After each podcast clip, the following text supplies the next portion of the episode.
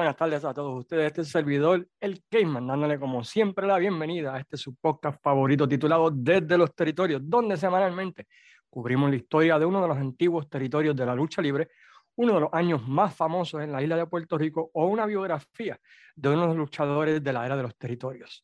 Queremos agradecer a todos aquellos que se expresaron acerca de la biografía de Bruno Samantino. Me alegro que mucho que les haya gustado. Una interesante carrera, ¿verdad? Que pudimos disfrutar durante los pasados dos podcasts. Esta semana estaremos mirando dos promociones que intentaron ocupar el lugar de Jim Crockett Promotion, o como lo conocen mucho en la isla, de la NWA del Canal 13, con una de ellas teniendo una relación muy especial con la Capital Sports Promotion de Puerto Rico, y estamos hablando de las empresas Atlantic Co Wrestling y la South Atlantic Pro Wrestling. Vamos a entrar de lleno en estos dos territorios que trataron de sustituir a Jim Crockett Promotions en el área de Mid-Atlantic, donde era originalmente la promoción Jim Crockett Promotion antes de que intentaran hacer la expansión nacional, que como saben concluyó con la venta de Jim Crockett Promotions a World Championship Wrestling o la WCW como la conocimos más adelante en Puerto Rico. Pero antes de comenzar, queremos como siempre agradecer a las siguientes páginas por compartir y darle el share podcast, entre ellas la página de la empresa número uno de Florida, Pride of Wrestling, la página ¿verdad? de Robbie Joe Medina, productor de este programa, y también la empresa número uno en Florida que han tenido tremendo palo tras palo en sus últimas carteleras allá en el área del centro de la Florida. Así que vayan a su página en Facebook, apóyenlo, visítenlo y de seguro estamos más que seguros que van a disfrutar del excelente trabajo que está haciendo esa promoción desde el año pasado 2021 y han comenzado este 2022 aún mucho mejor.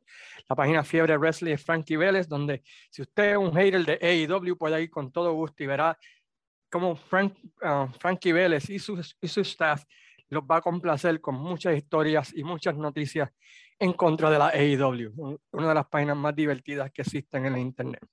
La página de nuestro amigo y compañero Javier Rodríguez, del Museo Historia de la Lucha Libre Puertorriqueña, una de las mejores páginas de la historia en todo el Internet. Pueden visitarla ahí en Facebook, están cumpliendo su cuarto aniversario, así que apóyenlos y, denle like y apoyen a esa página. Lo mejor de la lucha y también la página, y donde también soy administrador, la página Fanáticos de la Lucha Libre Old School. Y claro está a cada uno de todos ustedes por sacar de su tiempo y escuchar este podcast. Realmente apreciamos todas las bonitas palabras que nos dieron, ¿verdad? Que dijeron que nos extrañaron, que están contentos de que volvimos y así por el estilo. Así que muchas gracias a cada uno de ustedes por el apoyo que le dan a este podcast que humildemente hacemos, ¿verdad? Para todos ustedes gratuitamente. Bueno, vamos al detalle al el territorio que estaremos cubriendo eh, esta semana. Y como estamos ah, mencionando, vamos a estar hablando acerca de dos empresas que trataron de ocupar el área de Mid-Atlantic en los Estados Unidos, que era la promoción donde se encontraba nada más y nada menos que Jim Crockett Promotions, desde el año 35, lo que son los estados de North Carolina, South Carolina y Virginia, solo conocían un estilo de lucha libre, el presentado por la empresa Jim Crockett Promotions, conocida como Mid Atlantic Championship Wrestling y que más adelante nosotros llegamos a ver en la isla por el canal 13, por programas como Worldwide Wrestling y también sábados en CBS ¿verdad? Como el World Championship Wrestling. Y era una área que apoyaba increíblemente la lucha libre, hasta el punto de que había un waiting list de luchadores, ¿verdad? Que querían llegar a ese territorio porque como era un territorio bastante extenso y bastante exitoso, pues había muchas oportunidades para los luchadores de hacer dinero. Y una vez que llegabas ahí y te establecías, pues estabas básicamente, como dicen por ahí, made for life. Luchadores como Wow McDaniels, Rick Flair, Johnny Valentine, Greg Valentine, Roddy Piper, um, Dusty Rose, Magnum TA, Nikita Koloff, todos los luchadores que conocimos hicieron de ese territorio uno de los más solicitados. Como saben, y si no pueden ir y ver nuestros podcasts hablando de Jim Crockett Promotion, en 1986 este territorio decide irse nacional en contra de la WWF. Eh, y en esos primeros dos años, 86 y 87, tienen increíble éxito.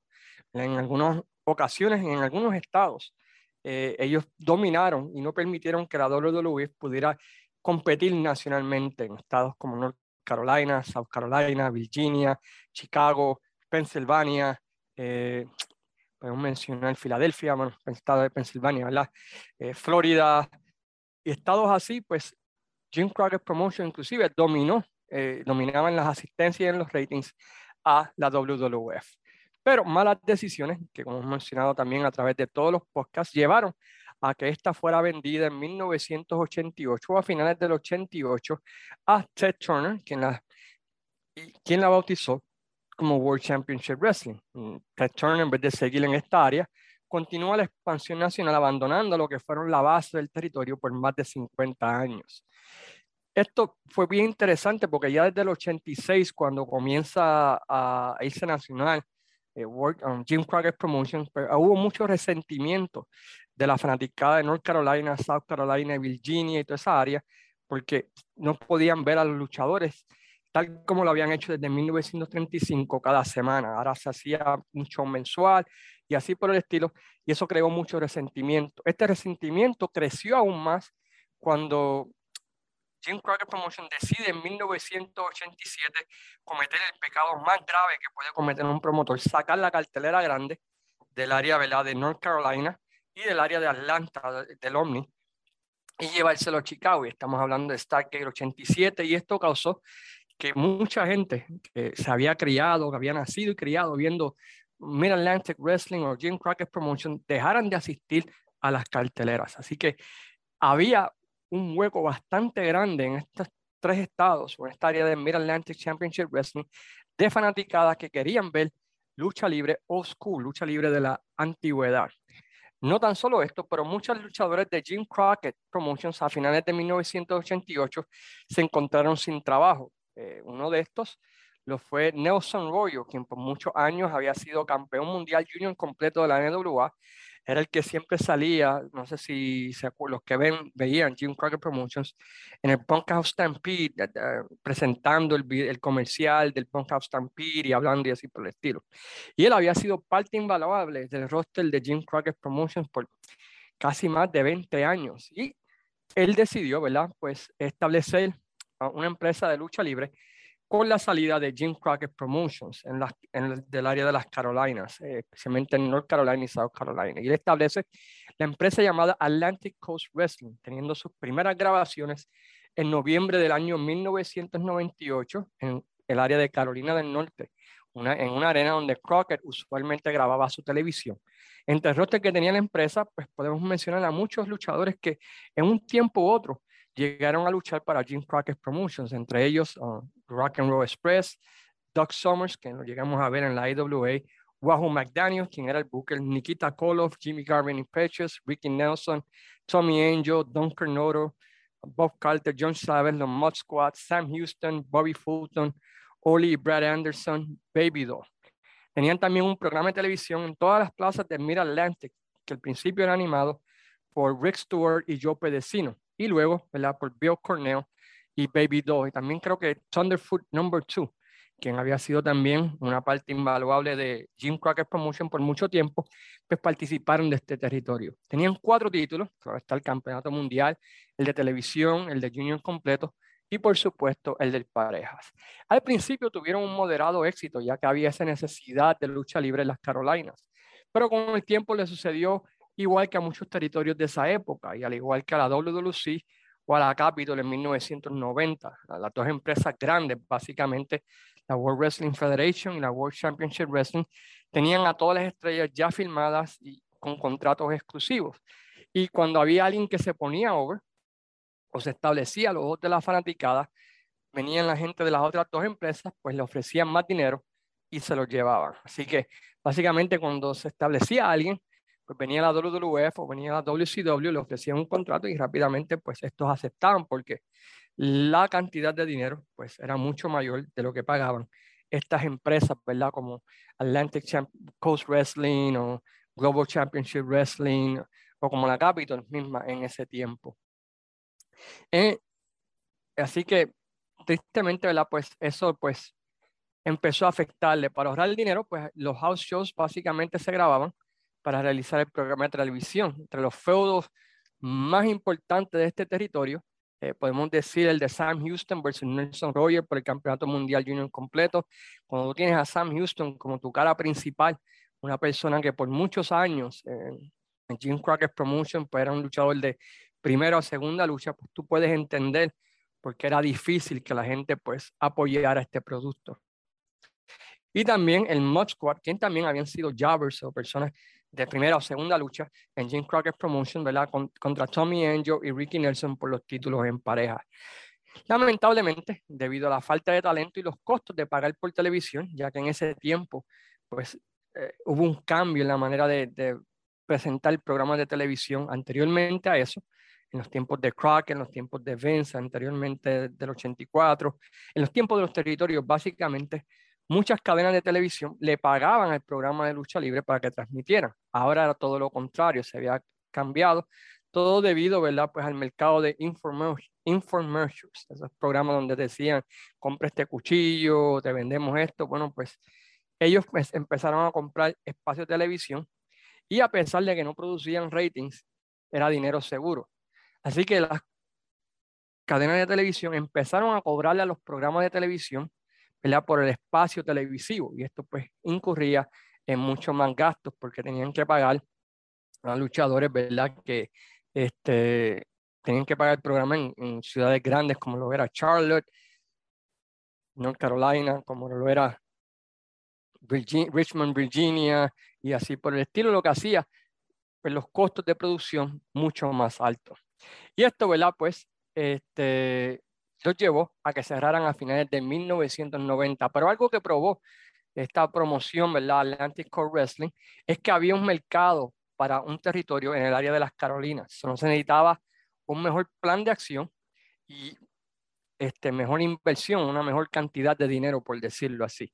Y esto ocurrió cuando George Scott, quien había sido el buque principal de Jim Crockett en los 70, y el buque principal de la WWF entre el año 1983 y 1986 se une junto a dos inversionistas en las figuras de John Wrigley y Mike Lambert para crear una empresa que al principio tenía el nombre de North American Wrestling Association, pero más adelante se cambió a South Atlantic Pro Wrestling, el cual fue mucho más exitoso que el proyecto anterior ¿verdad? de Nelson Royal de Atlantic Coast Wrestling.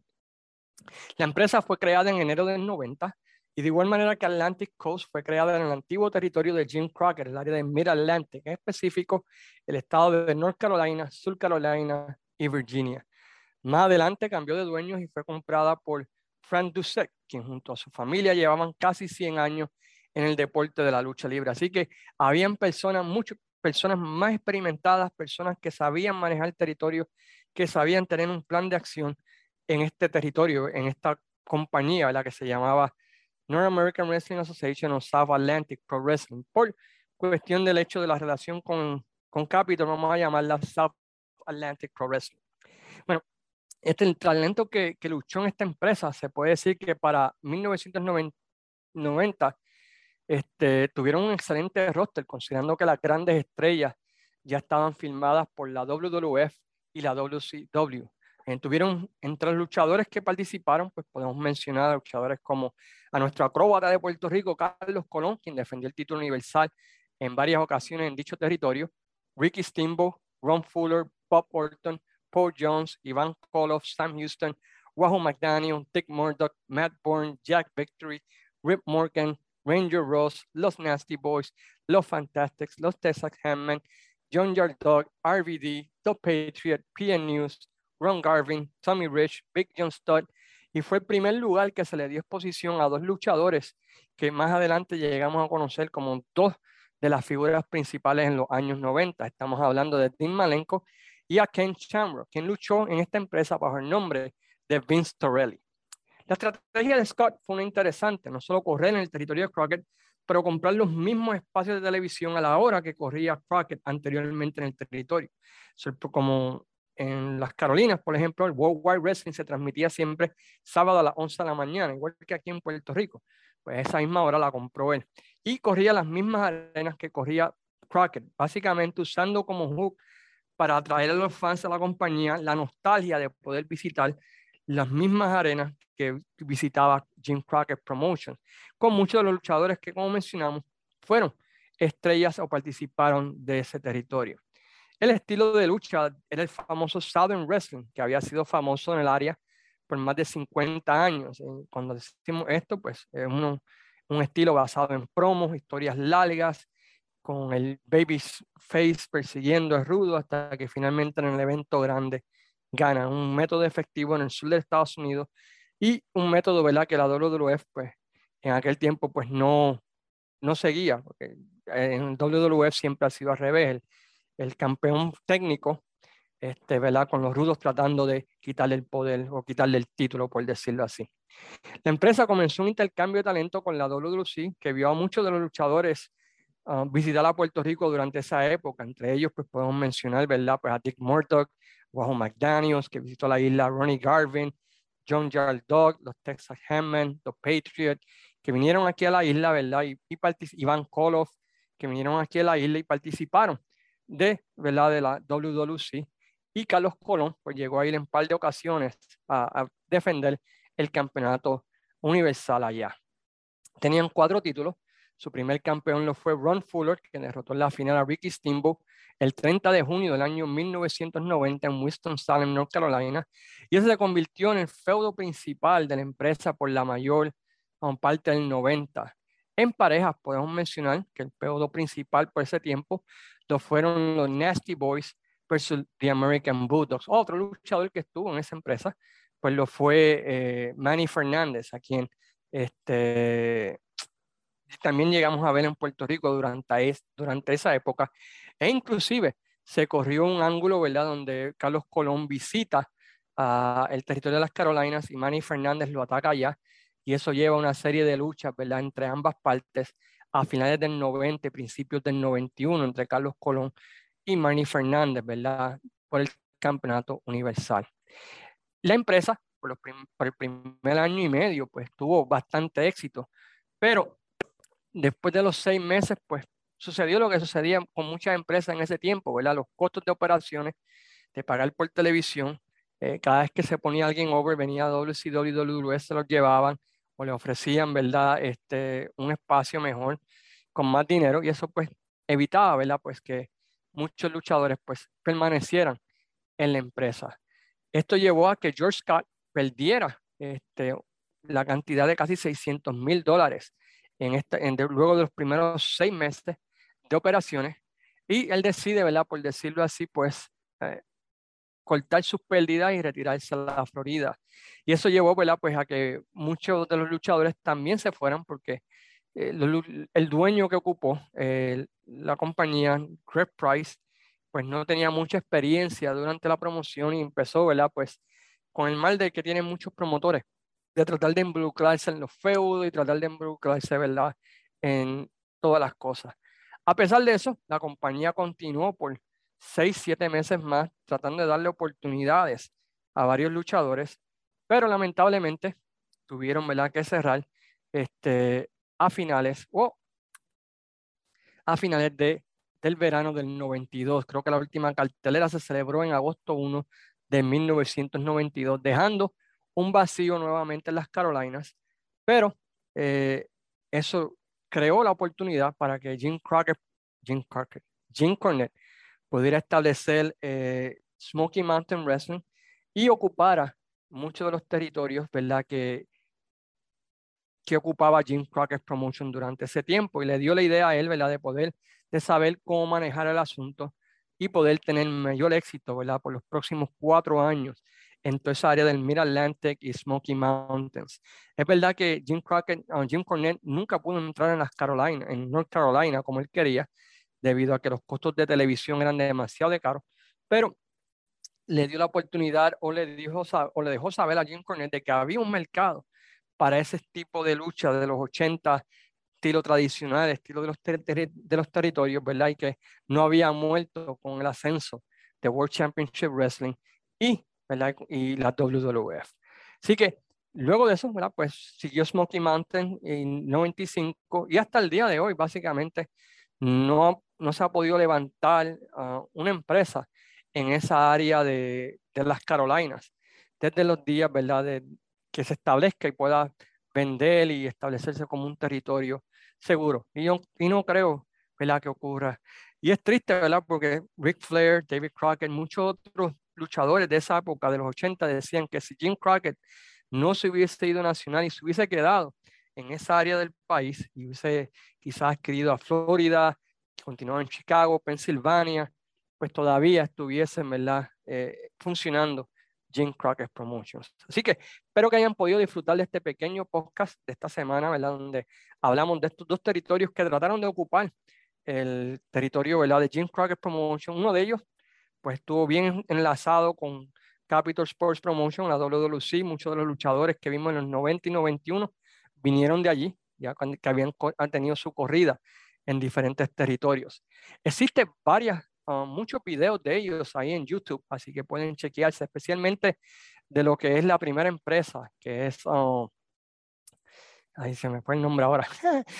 la primera empresa hay bastante, igual que de North American Wrestling Association, inclusive un fanático de la página este, me envió un video de un programa de ellos. Entre los feudos principales, pues otra vez pueden chequear Ricky Steamboat, ahí, ¿verdad? En, en, ese periodo de tiempo de que no estaba en WCW ni estaba en la WWF, luchando ¿verdad? en ese pequeño territorio. Wahoo McDaniel, Manny Fernández tuvieron un par de luchas buenas. Ver a Dimalenko, ver a Ken Shamrock en sus comienzos también es bastante chévere. Así que con esto lo dejamos, ¿verdad? En, eh, por esta semana. La semana que viene, pues traemos un podcast mucho más largo, mucho más extenso. No estoy seguro de que vamos a hablar, pero les prometo que va a ser un temazo que les va a gustar. Así que mientras tanto, pues continúen visitando de los territorios, continúen visitando Wrestling Dome y como siempre les digo, ¿verdad? Pues sayonara, amigos.